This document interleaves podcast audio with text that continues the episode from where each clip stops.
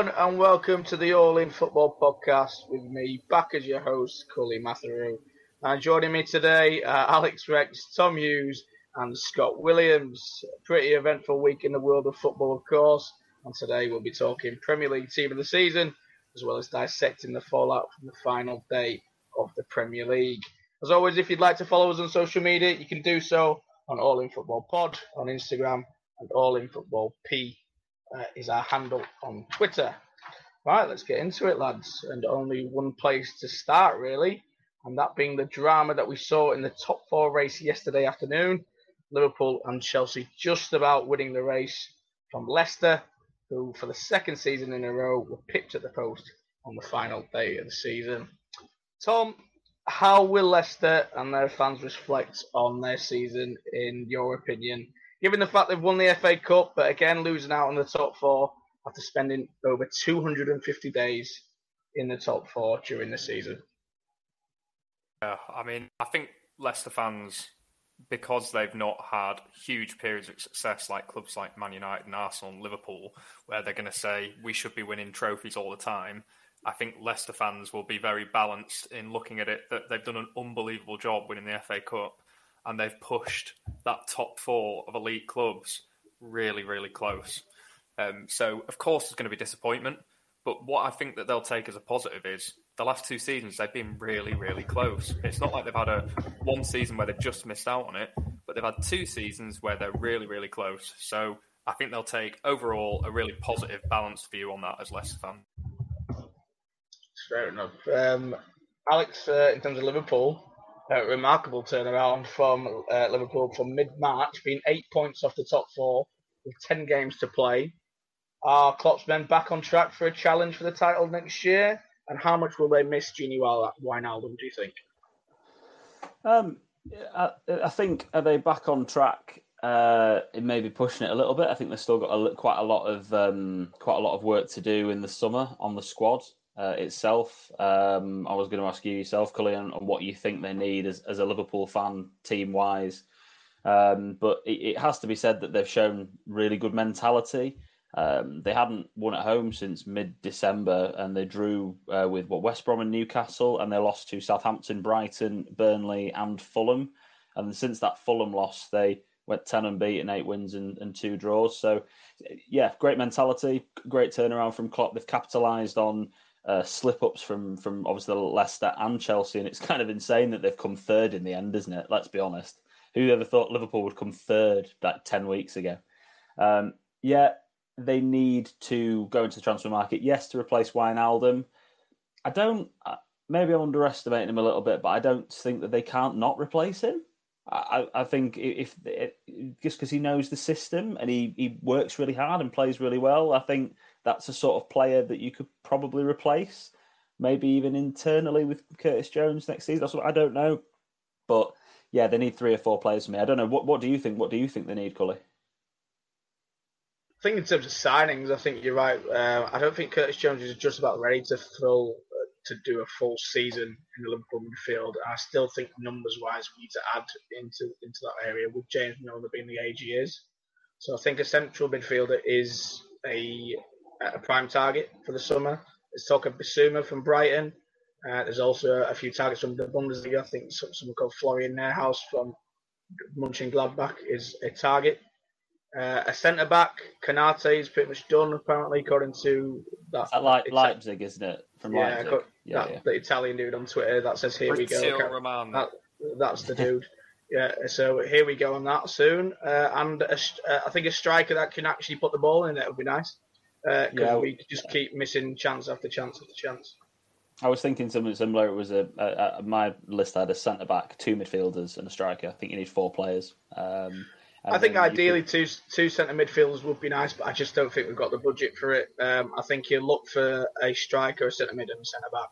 I think that'll be us done for for the window, and push Curtis Jones uh, into that full squad for next season to play more games. I think Milner's pretty much going to be play a couple of games, get injured, like he has been doing. Henderson, you can't really rely on anymore because he's 30 and getting picking up injuries pretty much all the time. So even though I love him to bits, he, he, yeah, we, we and Thiago's are getting on it as well. So we did a bit of a youthful centre mid. Go on, Scott. I'll throw a name out for you. Kalvin Phillips? He's. Uh, I think we've already got that type of player in Thiago and Fabinho, so I think he's a very. He's too much. You've not, got, you've not got that type of player in Thiago. Uh, no chance. Absolutely, absolutely no chance. Can't afford him anyway. You've, you've got the type of, you've got that type of player in Fabinho, yeah, but I, I, but not not Thiago Silva. He should never play that position ever again for you. Uh, you've seen yeah, the qual- he plays for Chelsea, mate. So I don't. Thiago, sorry, sorry, Thiago Alcantara. If, you, if you're going to throw, a, if you're going to throw a Leeds name out there, I've seen a lot of links with Bamford, which sounds ridiculous, but yeah, but Tom, we've been linked with Watkins as well. It just, yeah, I, I wouldn't. I'd take it with a pinch of salt, mate. We were, I don't, we're not interested in. Bamford well, you're more likely to get Bamford than Cam Phillips. Let me tell you that. Uh, we're not interested in, in, Phillips, mate. You can keep him. Don't worry. It's just um, it's a big. It, sorry, it's quite. Everybody, it's quite everybody moment, in Europe is interested in Kalvin Phillips. it's I like him as a player, but regenerating just, uh, team. That's yeah. what I'm saying. It's Klopp's big moment to regenerate the team. That's what I'm getting at. He's now got to now go from one side that's been dominant, and he's got to regenerate it. And if he do, if he manages to regenerate, I think they're a challenger. That was the the point I was trying to get at with the signing side of things, anyway. I think if we've seen as well for the last ten games of the season, a key thing has been putting Fabinho in the midfield. And I think when he's playing with Thiago, it, it is it does look really really good. We just need that third midfielder. If Henderson stays stays fit, then fine. That'll be probably the midfielder next season but we do need that third midfielder. Anyway, I'm banging on about Liverpool. Let's move on to Chelsea. Um, Scott, uh, they lost on the final day, but top four obviously achieved thanks to, of all clubs, Spurs beating Leicester for them. Um, is there a bit of a concern for Chelsea ahead of the final next week? Do, they look like they're limping over the line. Losses to Arsenal, Villa, and Leicester, obviously in the FA Cup final. I think there's massive concerns. They seem to be out of form at exactly the wrong time like you say, out of the last four games, three losses, um, and actually at the end of the game against Leicester in the in the league, they were really, really hanging on, especially with the crowd as well. Um, the Chelsea crowd were very nervous at the end of that game, and I think actually they hindered them a little bit. Um, so yeah, absolutely. With you know with City absolutely finishing the season with a bang, in Chelsea, like you say, absolutely just limping over the line. Um, I think they will. The finals are like no others, though. You can always raise your game in the final. Um, I thought they played, you know, it was a bit bit boring, but they played well against Leicester in the FA Cup. Um, but yeah, massive concerns. If you look at their form lately, um, yeah, I'd I'd be worried. Um, but yeah, they've they've got top four. They've made two major finals. It's where things were. It's it's been a very good season for Chelsea, hasn't it? Yeah, I kind of have to agree from where Lampard left him. Um, it's been a pretty, uh, pretty damn good season. Uh, Alex, what about Kante and, and Mendy if they missed the final? I mean, uh, you don't really trust Kepa and whoever else they're going to place no, Kante.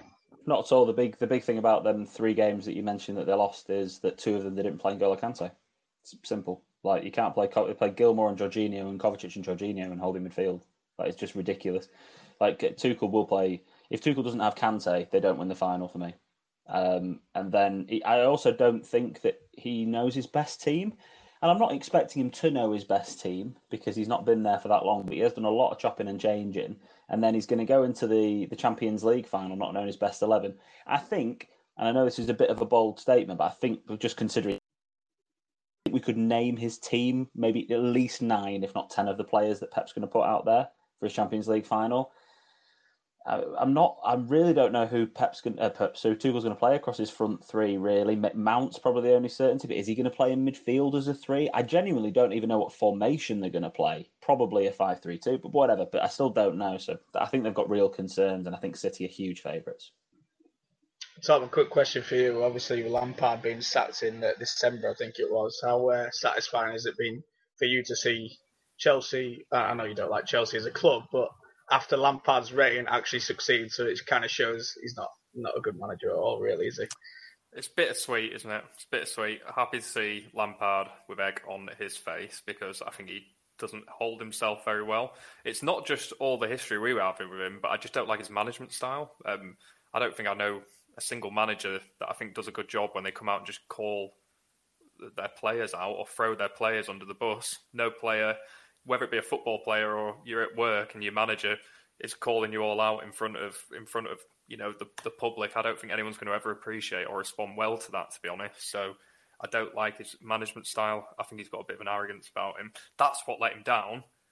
And I think that's what ultimately led to the poor performances at Chelsea. I think Tuchel's just managed to go in, show them the right respect, build the right atmosphere, and actually he knows that he's not bigger than the club. I think Lampard thought maybe he was bigger than the club. So, I mean, I don't really have that much hatred for Chelsea anymore because you know, for me growing up, we were we were out of the we out the Premier League so quick when I was younger that we don't I didn't really experience those years where we were battling them. It's all quite historic that, but uh, yeah, I, I I'm happy that Lampard's fucked up. Let's be honest. Long may it continue. Let's let him go to Palace, and I don't have anything against Palace, but they'll get relegated if he goes there, and then we can all see just how shitty yeah, that's a question for a bit later, I think. But uh, another big story from the weekend was West Ham finishing sixth in a fantastic campaign for them and David Moyes. Certainly one of the success stories of the season. Tom, I'm going to stick with you actually. Um, Hammers the most improved team slash manager from the last season, and how do you expect them to fare in the Europa League? Yeah, I think um, the, much of the reason that David Moyes is getting thrown around as manager of the season is just how dramatic the turnaround is for West Ham. I thought West Ham would get relegated this year uh, based on how they were the previous year. I don't think that that was maybe a, a, broad view, but I know that people thought that they would struggle. I think people thought they would be in a relegation battle. So to be sat here saying that they they were fighting for Europe is pretty phenomenal. In terms of Europa League next year, I really don't know. I don't feel like they've got the squad depth to compete across all those fronts. They need to get Lingard. How much is that going to cost them now that he's had a great season? I don't know. Alex, you can probably tell me, but I wouldn't think that Man United would sell him to West Ham for less than 30 million. I know that sounds ridiculous, but he's not going for more than that, uh, for less than that. And also, it might not just be West Ham interested in him. Um, so that's the first thing they've got to do is get Jesse Lingard, but then they've probably got to spend an additional 60 to 100 million just to get the squad depth to go and compete on all those competitions, in my opinion. So I think they might be a bit stretched.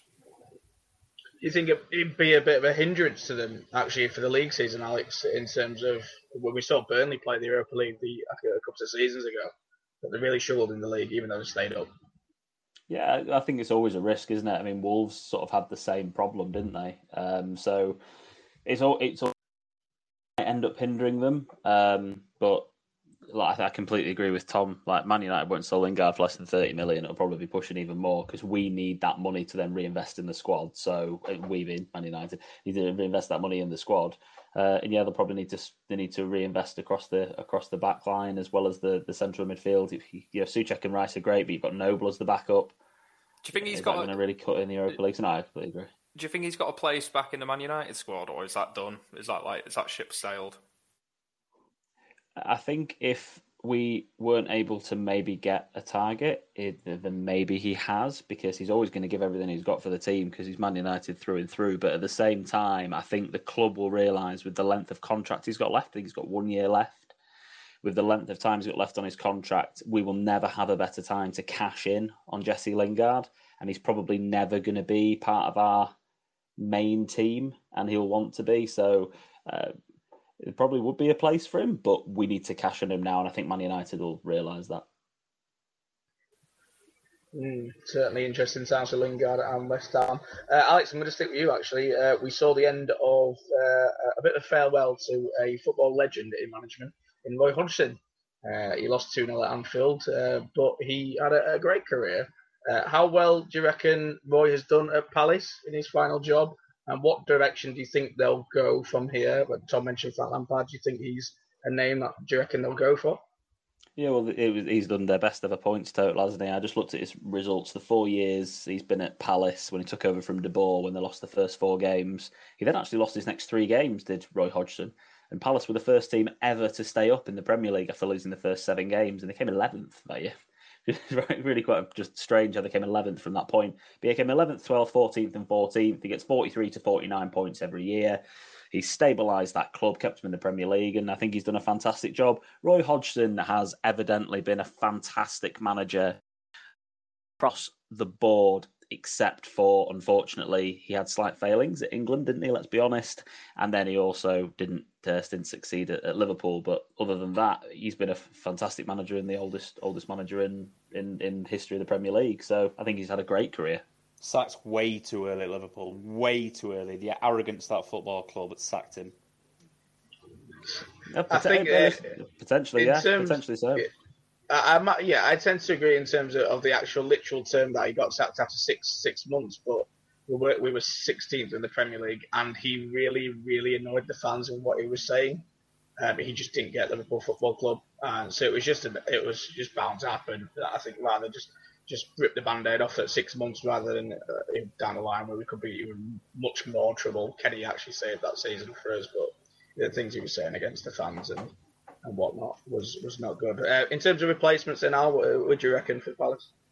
Well, everyone on the shortlist seems to be Frank Lampard, Eddie Howe, uh, obviously Cooper at Swansea, Chris Wilder, Ismael at Barnsley, Scott Parker.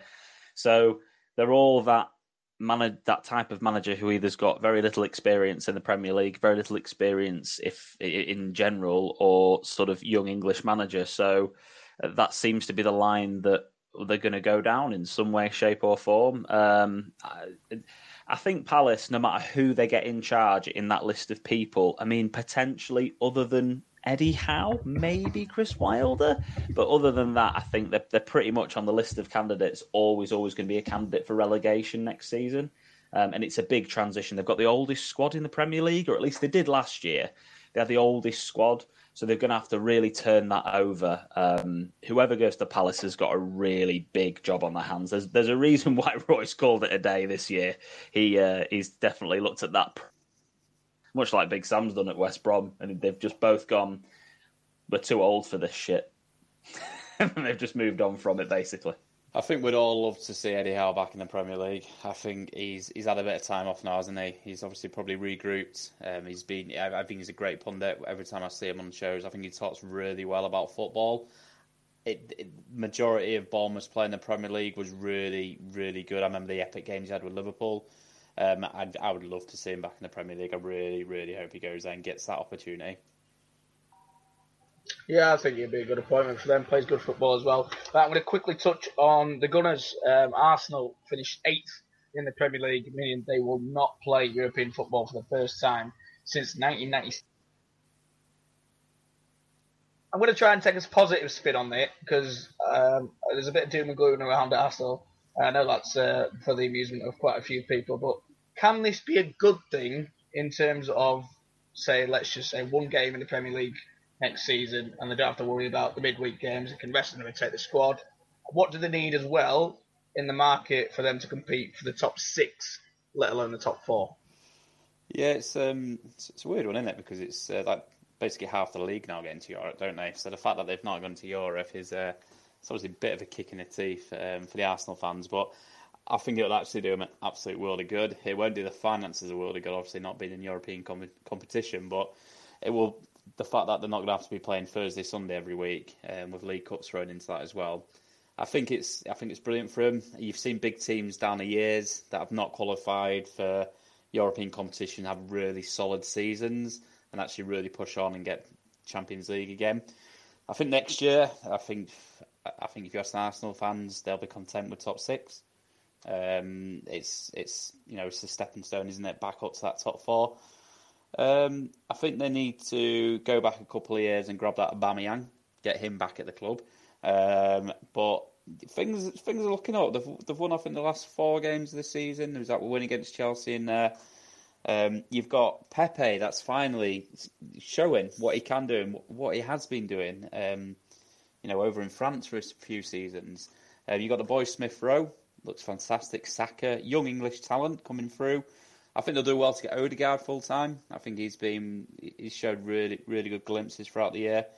Um, the boy Tierney at left back solid, but I think they look very weak at centre back. I think they need to get one solid at least centre back in there. Um, and yeah, they need some probably another striker. Um, Aubameyang's not been there this season, has he? Lacazette's patchy.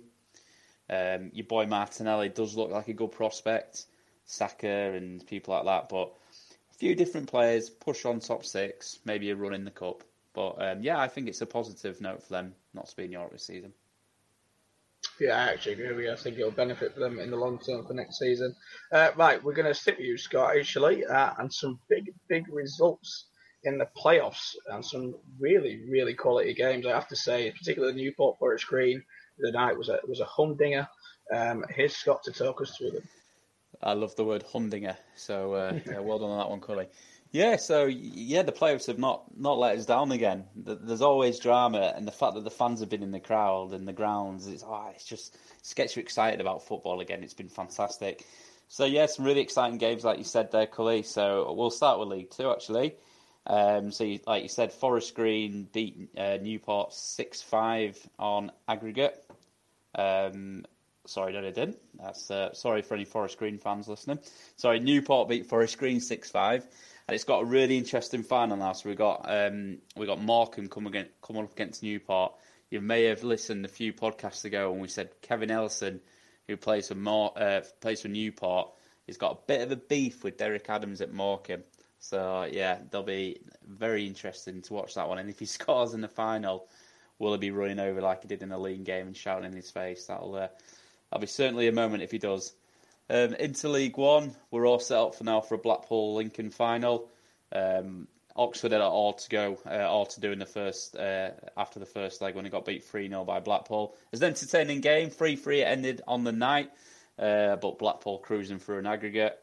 Um, and Sunderland looked really, really good in their first half against Lincoln. Really impressive. And they they levelled the tie at half time before um, before a late goal um, from Tom Hopper actually used to play for my boys, Scunthorpe United.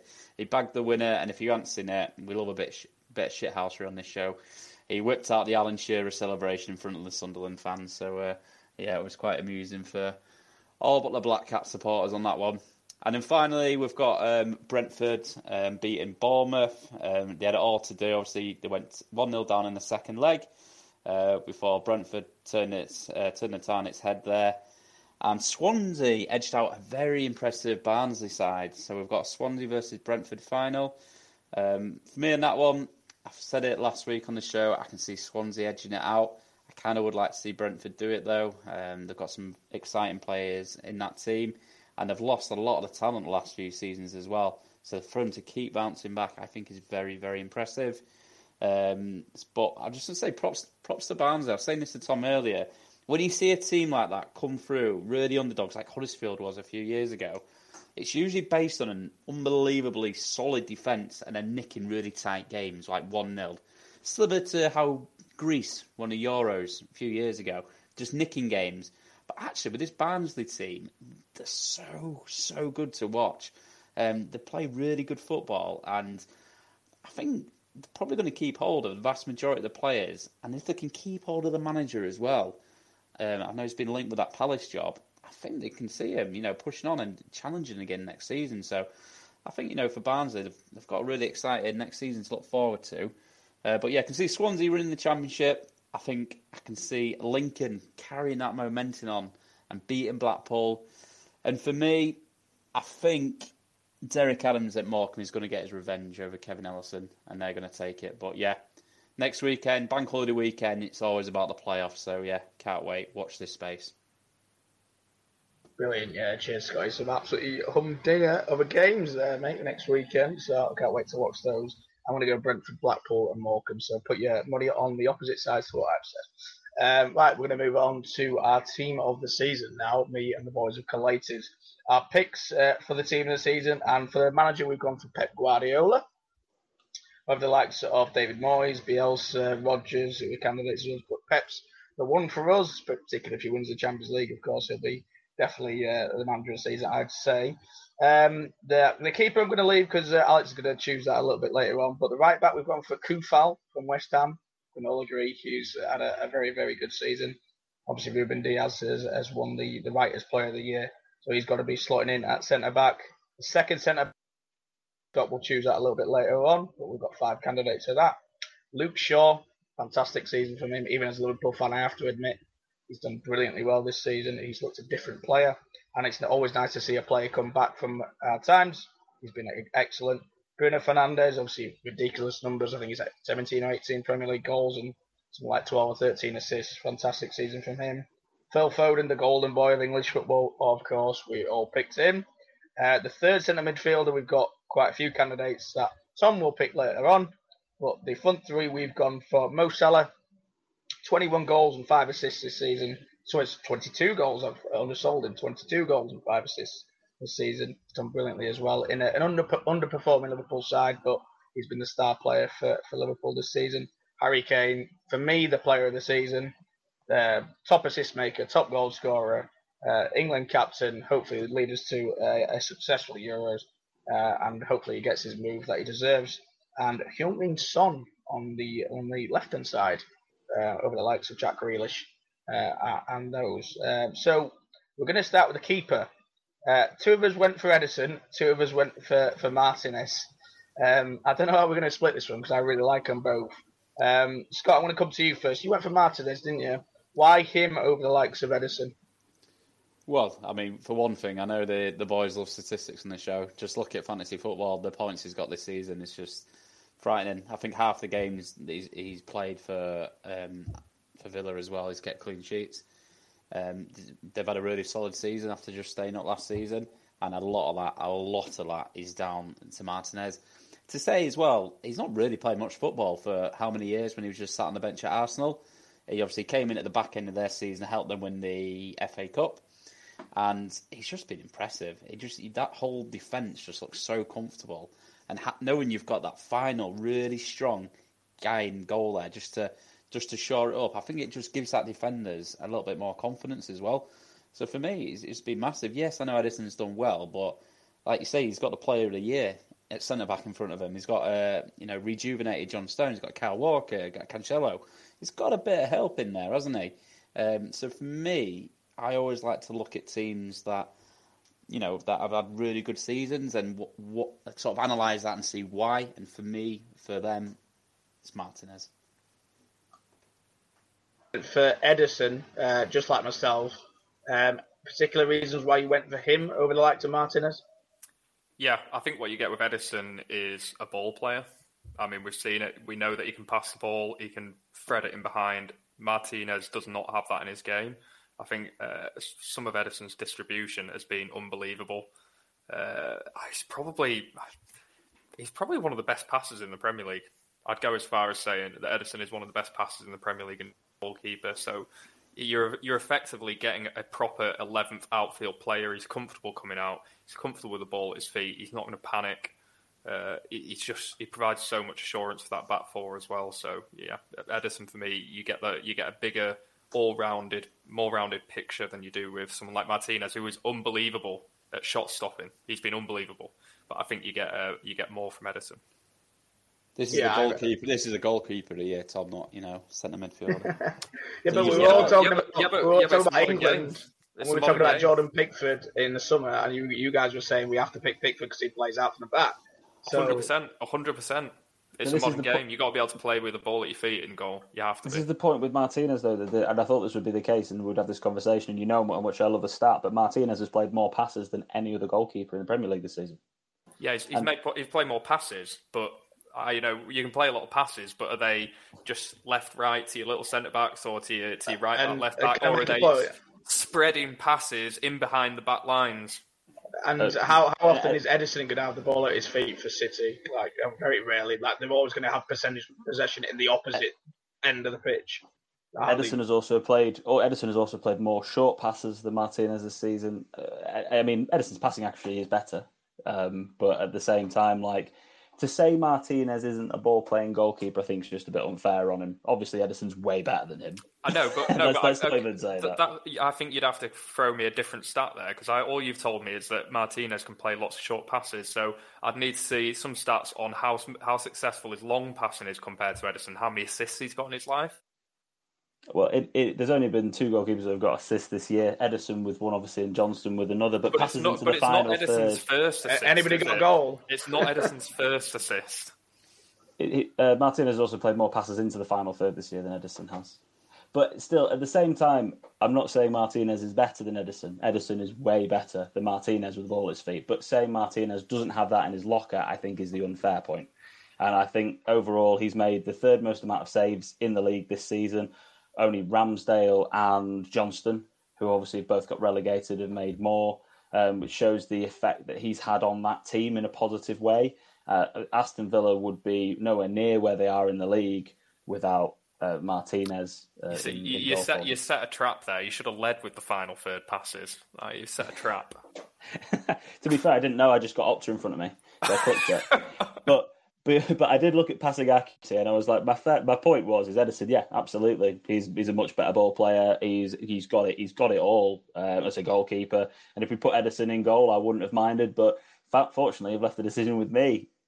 Yeah, I mean the reason why I went Ederson is because I think Martin is, is a, a great first half of the season. I think it was a shoe in for the the keeper of the year, but I think he's slightly tailed off the second half of the season. I think Villa have slightly tailed off to be fair, so I think that's probably affected the way I view Martinez for the second half of the season. But I've taken all your points on, board. But I assume Alex, you're going to go Martinez then for, for the position. I, I am go- I am going to go Martinez, but let, let's let's be honest. It, everyone that's put Ederson in isn't wrong, are they? so Yeah. it's uh, but uh, just for ours because you've left the decision with myself. I'm yeah, I'm perhaps I'm going to go Martinez. I mean, Martinez is, is right. We're going to move on to the second centre back, uh, pairing up with Ruben Dias. So it'll be a uh, pretty formidable partnership as it is any, anyway. Uh, the contenders are John Stones, uh, Dawson, Rudiger, and Evans. Um, Alex, you went for uh, Evans, which was uh, I, I know he's ex Man United, but it was still a bit of a surprise for me. Why'd you go him? I think the, the the key right. So the key point of this season is if Jonny Evans had remained fit, Leicester would have made the top four. So the three key games that they lost this season were the games where Jonny Evans was injured, and they fell apart with Fofana and Soyuncu at the back without him. I think with all the injuries that Leicester have had this season, his leadership qualities as well as his organisation have been absolutely unbelievable. And I picked him for this, and I can, could completely understand if John Stones gets put in, in alongside Dias because he was probably one of my other picks. But I think Jonny Evans needed shouting out for how unbelievable he's been as a leader and a defender this season. Yeah, fair enough. I can't argue with that. But uh, I'm gonna I'm gonna put the argument in for John Stones. Um, again, a little bit like Martinez. I think he's tailed off this the latter end of the season, uh, probably 10 games or so. Pep's decided to rotate a little bit the three centre backs in the port, Dias and Stones. But I think the first 25 to 30 games, I thought he was exceptional. I thought he was the outstanding centre back, along with Ruben Dias of the season. I think he's come on leaps and bounds. So that's my shout. Uh, I don't get the decision. It'll, that'll be Scott later. Um, Tom, you went with Rudiger. Um, he didn't play under Lampard, but he's been exceptional under Tuchel. Yep, really good. And I think if you look at uh, Tuchel's defensive record under Chelsea, Rudiger's been a massive part of that. Uh, really solid. A big. I know he's a big crowd favourite with the Chelsea fans. You know, he plays up to them a little bit, but you always get 100% maximum effort from them. And yeah, massive turnaround. Been really impressed by Rudiger. Craig Dawson, your pick, your West Ham loving continues with everything. Um, why Craig Dawson? Um, I don't know. I just like going for players that, um, you know, again, that have over played in teams that have done really well this season. They've surprised everyone. And you look at West Ham's defensive record; it's um, it's very impressive this year. And one of the m- reasons for that is Craig Dawson. He's used to being playing at the bottom of the Premier League with clubs that fight in relegation, and he's really, you know, he's took it upon him this season to uh, be in a team that is ended up two points behind Champions League places. That's ridiculous for for a t- for a club like them. So I think you've got to look at the spine in that team. And I know you, you probably want me to talk a bit about Declan Rice as well because you, you you guys love it when I talk about him. But one of the reasons is Dawson, and he's it's not been a settled partnership. He's had a, different players next to him all season long, but um, the fact that you've got Dawson, Coufal, and Cresswell, three that back four, playing week in week out. Um, I think that's just an unbelievable defensive line going forward. So for me, it was the obvious choice. Dias for me, and he just scraped him eh, ahead of Ogbonna. Uh, fair enough, but I, I assume you're going to pick Dawson out of the four candidates we've got then. Yep. Right, so, so Craig Dawson makes it in that team this season. I, I'm sure listeners will be uh, not surprised at all to to uh, to hear that. Right, the, uh, the probably the biggest argument we're going to have is on the third central midfielder. Um, we have quite a few candidates here. We've got six in total that I think quite a few have missed out as well. The likes of Mason Mount and Soucek aren't even on this list. Um, Declan Rice, of course, Scott's favourite, is on there. Kevin De Bruyne, uh, Stuart Dallas, N'Golo Kante, Ilkay Gundogan, who had that magnificent fantasy run, and Fabinho, which is, even to a Liverpool fan, is a little bit surprising to me, uh, particularly when the Man United fan picked him in this group. Um, so I'm going to start with you, Al. Why did you pick Fabinho to be the third centre midfielder? You said it earlier on, though, didn't you? Like they've done the last ten games. Fabinho's moved back into central midfield. He's returned from injury, and since he returned from injury, they've had eight wins and two draws and got into the Champions League. And, and I, look, if if I'm if I'm totally honest, do I think he makes this team? I think it's horrendously borderline, but I do think he needed a shout out as one of the best team players of the year. Without Fabinho, Liverpool will be absolutely fucked. 100%. You, you you would have been nowhere near the top four. And and it's he's he's slipped it at centre back, he's done holding midfield, and he's been your best centre back this year, and he's been your best central midfielder. I think he's just done an incredible, incredible job. And again, I just thought he kind of really needed a big shout out as um as a as a player that's a, a proper hero for you guys this year. Yeah, he certainly was. I think when he stepped up to centre back, initially he was great. Um, Gun Gun as well, mate. You went for him, I assume that was because he had a smashing fantasy time, and obviously you're a fantasy guru. Go on, wax lyrical for uh, about him for me, please. He changed. He was one of the main reasons we talked about this. I think was it last week or the week before we on the pod. We, he changed City season pretty much single handedly when De Bruyne was injured. Um, I completely agree with Jack last week, who said that any team of the year that doesn't have Gundogan in it is wrong. Um, I, I, actually agree with that. Um, I, I, think we'll we'll have the, the, the classic debate of team of the year, and you know, do we need I think with Fernandes and Foden, we probably need a holding midfielder in it. But then at the same time, I think some people will say, "Oh, just pick your three best centre midfielders." But um, yeah, I don't think he fits in this team as a holding midfielder. But at the same time, I would uh, I'd probably shove Foden further forward, get rid of Son, and uh, and whack Gundogan and uh, Fabinho, and why not? Yeah, we're not doing that, but uh, yeah, definitely a great season, great season from uh, Gundogan. Uh, Scott, you've talked about uh, Declan Rice enough. I think the, the pod fans are sick of it. Don't gonna lie, mate. Um, go again, Scott. Go again. Cut him off. Stuart, let's talk about Stuart Dallas for me, mate. Um, he's a he's a defender on the on fantasy, mm. so he's earned lots of people points this season. How good has he been this season? Leeds born, of course. Leeds, Leeds. so is it me and not Tom Hughes, a Leeds fan, that picked Stuart Dallas? Is that correct? Yes, yes. All right, okay. so, um, if anyone like me, I kept an eye on the award ceremony last night. Tom was telling me what was happening. Uh, fans, player, players, player, managers, player, goal of the season. He won all the awards last night. I mean, there well, not a manager's player. But... I made it up. Well, crack on. um, best looking, best Irishman. He was. He Definitely won everything. Looking, yeah. yeah. he's he's great. Berardi would have to say something about that, but um, he's fun- he's been fantastic, hasn't he? He's he's he's so good to watch, and he's an every single every single manager's dream. He can play anywhere, and he just literally just gives everything every game on that pitch and he's really shown like this season. I think his attacking qualities as well. Um, the fact that, and I, and I, think actually the last few games as well, left back he was usually at, wasn't it, Tom? Is it Alioski? That's the Alioski's left back. Dallas yeah. played central midfield. Yeah, so I think it's good that you know he's had that confidence to put him into the midfield, to keep Alioski there. Um, and I think it was against Man City. His, his, runs from late and his finishing, and the amount of points he's got in fantasy football. Now he's a defender but still, for a for a Leeds team that didn't particularly keep many clean sheets, the fact that he was still racking the goals up just shows you how many assists and goals he's got. And again, I like to go for players that have played for teams that have overperformed, and without a doubt, Leeds United have been brilliant this season. So that's why he's one of my boys in there.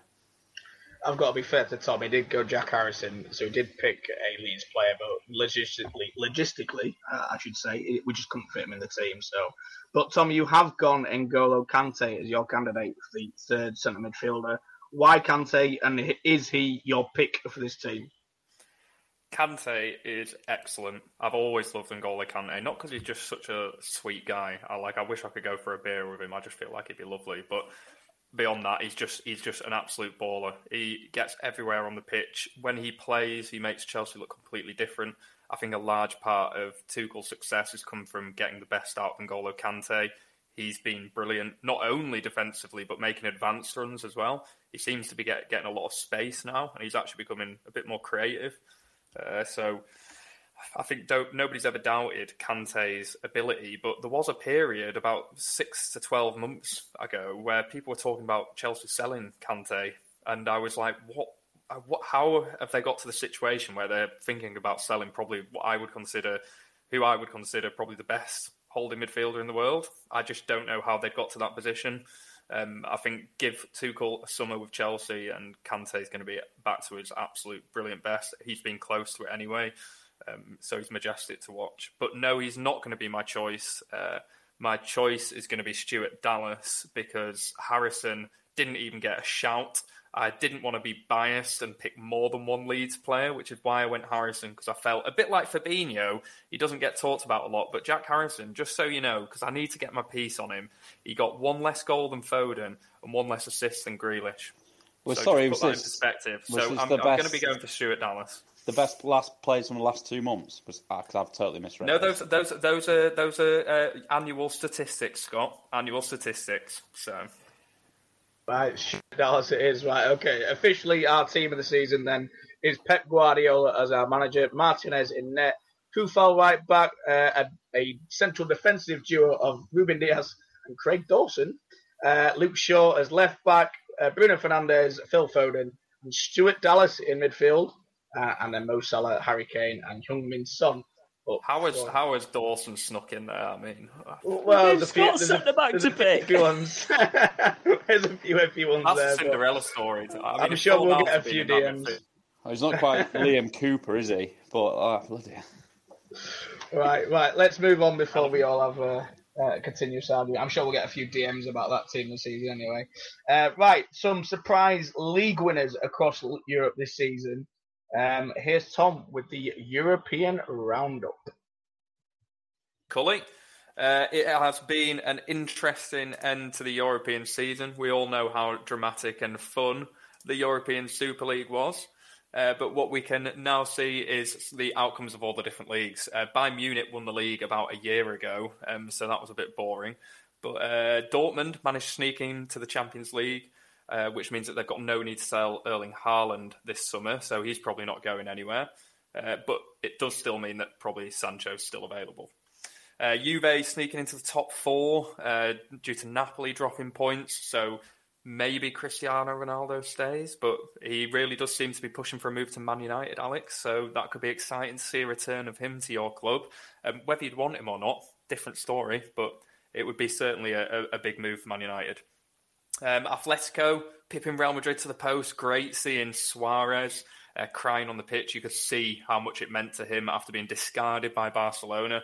Um, so yeah, brilliant moment. I, I, know we've got to be a bit careful about saying Suarez, well done, what a guy, because we all know he's a bit of a he's a bit dodgy, um, you know, the racism and everything like that. But uh, well done to him for actually delivering a, a good result for Atletico. That's that's good for him, isn't it? So yeah, great result for them, and also puts pressure on Barcelona and Real Madrid. There's going to be a bit of an outflow of players from those two clubs this summer, I think.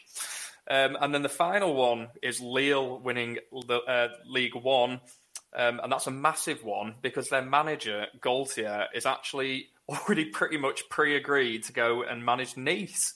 So, and that was done a month ago. So he's won the league with Lille. He's now going to move to Nice after winning the league, which is bonkers because basically Nice have got loads of money and Lille don't.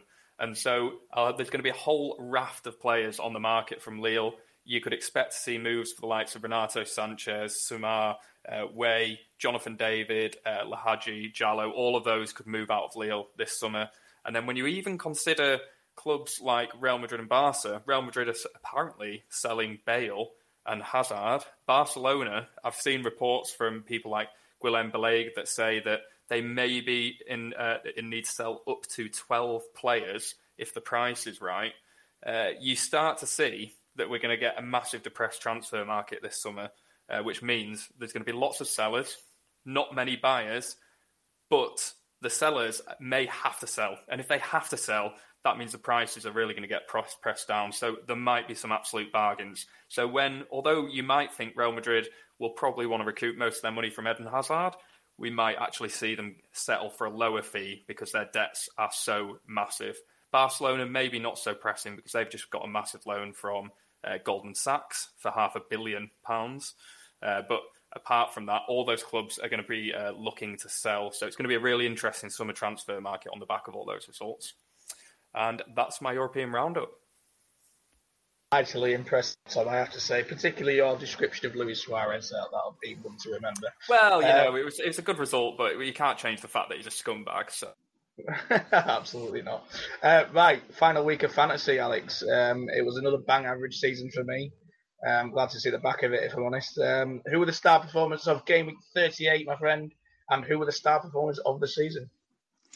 Well, I uh, just celebrated with a glass of red wine before I came on here because I needed to calm myself down because that has been a hell of a 38 game week season. What a roller coaster. What a lot of ups and downs, blank game weeks, double game weeks, COVID cancellations, just everything that could have happened this season happened uh, deadlines being announced after um, games being moved after deadlines. Oh, what a nightmare! Uh, but the final game week didn't disappoint as normal. There was a hell of a lot of double-digit returns from players. So, the number one performer of final game week was Scott's unsung hero of the season, Pablo Fornals with 19 points. Fantastic for him. Uh, Pepe with 16 and Mane with 16. Um, back the wrong Liverpool guy, didn't I? Went for Salah. Uh, Bale, KDB, Traore, and Vardy all got 13 points. Ederson saved the penalty and got 12 points. Chambers and Stones got 11 each. And Coufal, uh, Juan Mata, Harry Kane, and Sergio Aguero. Three of those four guys might be signing off from their clubs this season, all finished off with 10 points each. Uh, season review. So, your top performer was my man Bruno, 244 points, Pippin Harry Kane at 242 points, uh, and Mo Salah classically steaming in there with 231. Kane obviously top for goals and assists. Bruno third for goals and second for assists. 18 goals, 12 assists, and Salah with second for goals, and KDB somehow still snuck in there with hit season, uh, being third for assists. Um, in terms of the top 20 players and performers of the season, um, a little bit of a surprise. So we have three goalkeepers in the top 20 performers in fantasy this year. Um, we usually have maybe one or two, uh, but we've had Emi Martinez and Ederson that we've just discussed. And Tom will be happy to know Meslier snuck in into the top 20 in terms of points this season.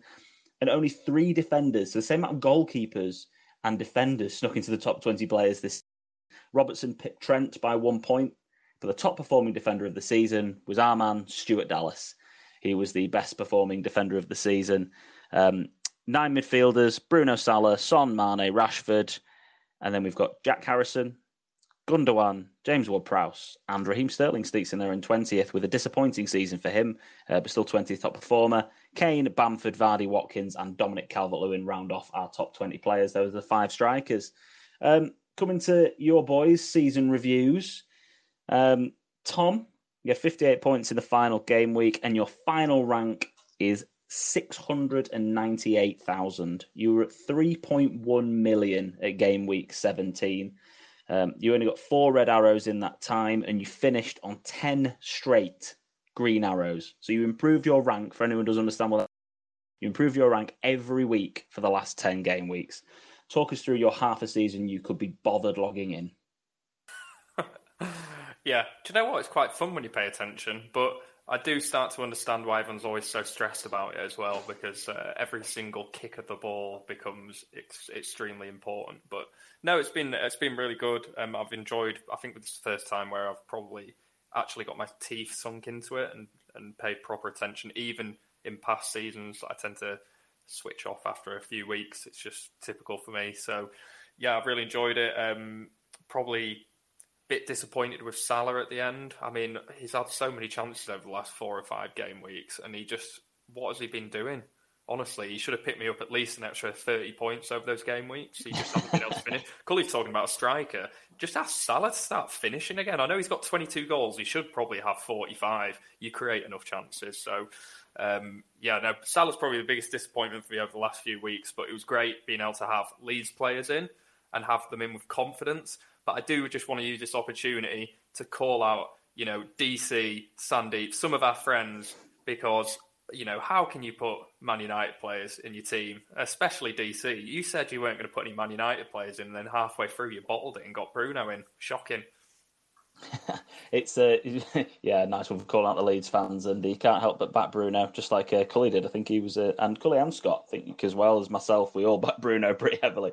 Um, but yeah, in terms of talking about Liverpool getting strikers, uh, Jota's XG per 90 was the highest out of anyone in the league this season. Um, so he could have uh, pretty much delivered on, on that, couldn't he? And I had him in since my wild card, and he's the one that kicked me plumb in the bollocks. Um, Cully, uh, so well done, Tom, I should say. Very impressive on the comeback there, has to be said. Um, and uh, a nice work on your finishes in the mini leagues and your overall rank. Cully, 353k. Um, do you know how many points hits you took in the end? Do you uh, do you number? 120 something. Oh, 136 points in hits you took. 136 um, points. Yeah. Um, you were uh, you were your favourite team was Spurs. Um, funnily enough, this season. Probably why I'm so um, shit. Yeah, Kane captain you most, and Bruno was your most started. Um, but yeah, talk us through your uh, your season of your ups and downs. I love all the hits, by the way. I mean, I, I take the I take the piss out of it, but I, I love the way that you play it. Every single season, I do it every single season. I play my wild card second or third week. I panic. I panic after the first or second week that I'm I'm literally like bottom of the league. Play my wild card, and then yeah, it goes tits up. I'm just going to defend my players at the start because obviously Tom said about Salah uh, and and his missing chances. But have you have you seen Salah play in the last five years? That is him. So he, he get he scores one in five, or he scores a belter out of absolutely out of the blue, uh, and, and goes on a run of games. Yeah, that's Mo Salah for he, That's he some pretty get... poor defending of a player right there, Cully. You basically just said, yeah, that's what he does. but that's what I mean. This is what he does. Like this, this is why I've criticised him in the past, and you guys are like, oh, how can you criticise Mo Salah? He's your top scorer every single year he doesn't score pretty much most of his chances that he gets. He gets five chances a game, he'll probably score one. Um, yeah, so and Jota, he was out for like four and a half months of the season now, so give him a bit of a break. Come on, let's be honest. Uh, XG per 90 he played, XG per 90 he played, he had the best in the league, and he just didn't deliver on me for my wild card. That's my problem with Jota. Well, I'll do a very quick review of my season. Uh, started crap, picked up a little bit uh, in November and December fell off a cliff in uh, in late December, January, and February. Rose back up slightly again and cashed in my work league, which is terrible, but I couldn't win anyway. nice, nice one, Cully. Um, coming on to who came second out of us four in our uh, in the mini league that I created for us four. Uh, it's me. Uh, 154k, top 2% of managers. Uh, disappointed from where I was, really, to be honest, um, at game week sort of 31 32, but really pleased from the fact that I was over 2 millionth in the world at one point. Uh, my big downfall was uh, 69% captaincy success. Just got it wrong too often. Um, if I'd have got a couple more captaincies right, I'd have done all right, but never mind. Um, and coming on to our winner of us four this year, Scott Williams, 136k overall rank. Um, Leeds, your favourite team that you picked. Bruno, top captain. Uh, you just pleased everyone on this podcast, didn't you, really, by doing that? Talk us through your season. Well done on winning. Yeah, so not a Leeds fan. So, yeah, just echoing what Tom said, really, there. Not even a Leeds fan. I back the Leeds boys and I do well. So, lessons to be learned, boys, listening to this. Um, so, yeah, yeah, really enjoyed this season. Um, I'd first year where I really got into it and been depressed when my players play poor. Um, yeah, I'm, really happy that um, top top two percent, like you say there. Um, some, I think for me, I, I did, did have a little bit of an outside chance of in our in our wider friends league getting that top three, but ultimately it fell down with a bench boost that got me one point and the triple captain, uh, which got me, I believe, five or six points. So, yeah, villain of the season for me, Dominic Calvert Lewin. Um, every time I captained him, did nothing. When I triple captained him, he did nothing. didn't even look like doing anything. So, yeah, I need to be probably a little bit smarter next year with my chips. Uh, look a bit further ahead rather than just one or two weeks. I need to make that bigger picture look five, six, seven weeks ahead. But yeah, I'm just sort of having a quick look now over my last few years, and um, it's the second best I've ever done in seven, eight years of playing fantasy football.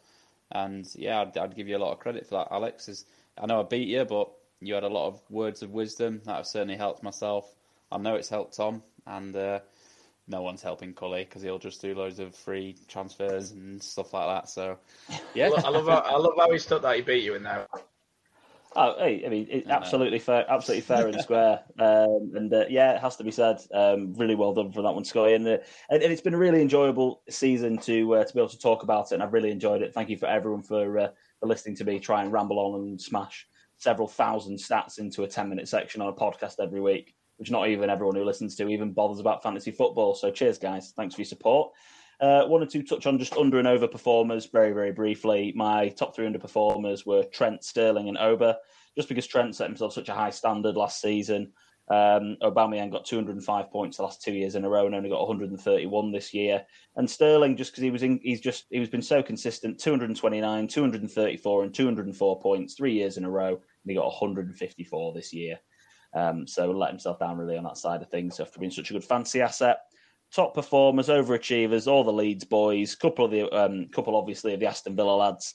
Uh, Gundogan smashed his best. James Ward-Prowse also smashed his best, 156 points, and uh, and Aaron Cresswell revitalizing revitalizing where he's been uh, from since uh, 15, 16. That was his last good season, having a great year at left back. So, a couple of stars for me, a couple of underperformers.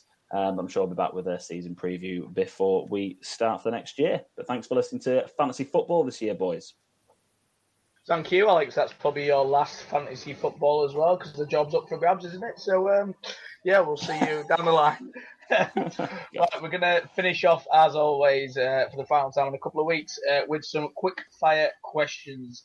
And the man for that, as always, is Tom Hughes. It's Cully. Before I fire us into quick fire, uh, just some breaking news that Gareth Southgate has delayed his England squad announcement, um, which I thought was quite interesting. So he's now got until June 1st to make that announcement due to injuries, Europa League, all that kind of stuff. I'm a bit concerned by that, but they can continue to make changes to that squad up until June 13th. So just leave you with that one because that makes me very nervous that he's already done that. Um, Rex, Sergio Aguero signing off with a brace. Have City made a mistake letting him go because those two finishes were outstanding? Just, uh, just on on the Southgate, it sounds like a load of injured players in his team, doesn't he? It sounds like he's trying to squeeze Maguire and Henderson in there in particular. Um, but, but yeah, um, Aguero. I mean, are they making a mistake? I mean, maybe uh, he's a top quality player. Cavani's shown what an experienced striker can do for any team this year.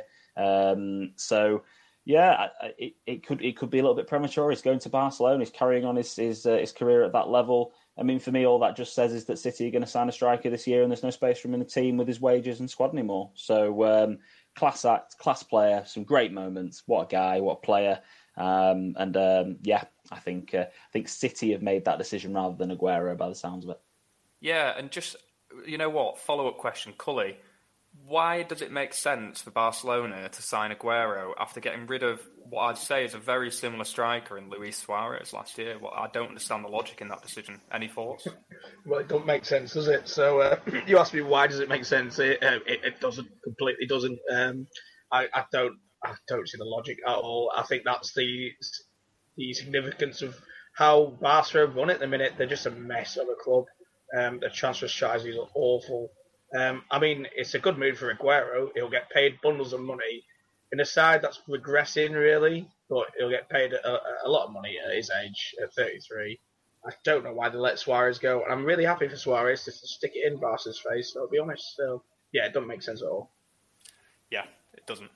Uh, Cully, a different uh, different player, but a, he's had a brilliant end to the season. Uh, Willock uh, for Newcastle finished off by scoring in his seventh successive game, which broke an Alan Shearer record uh, for Newcastle. But also, he became the youngest player to do so in the Premier League. Uh, is he good enough to start for Arsenal next year? Yeah, I couldn't believe that when I heard the Shearer record. I didn't, didn't realise he'd scored in seven in seven. Um, I think he's good enough for Arsenal. Um, he's still very young.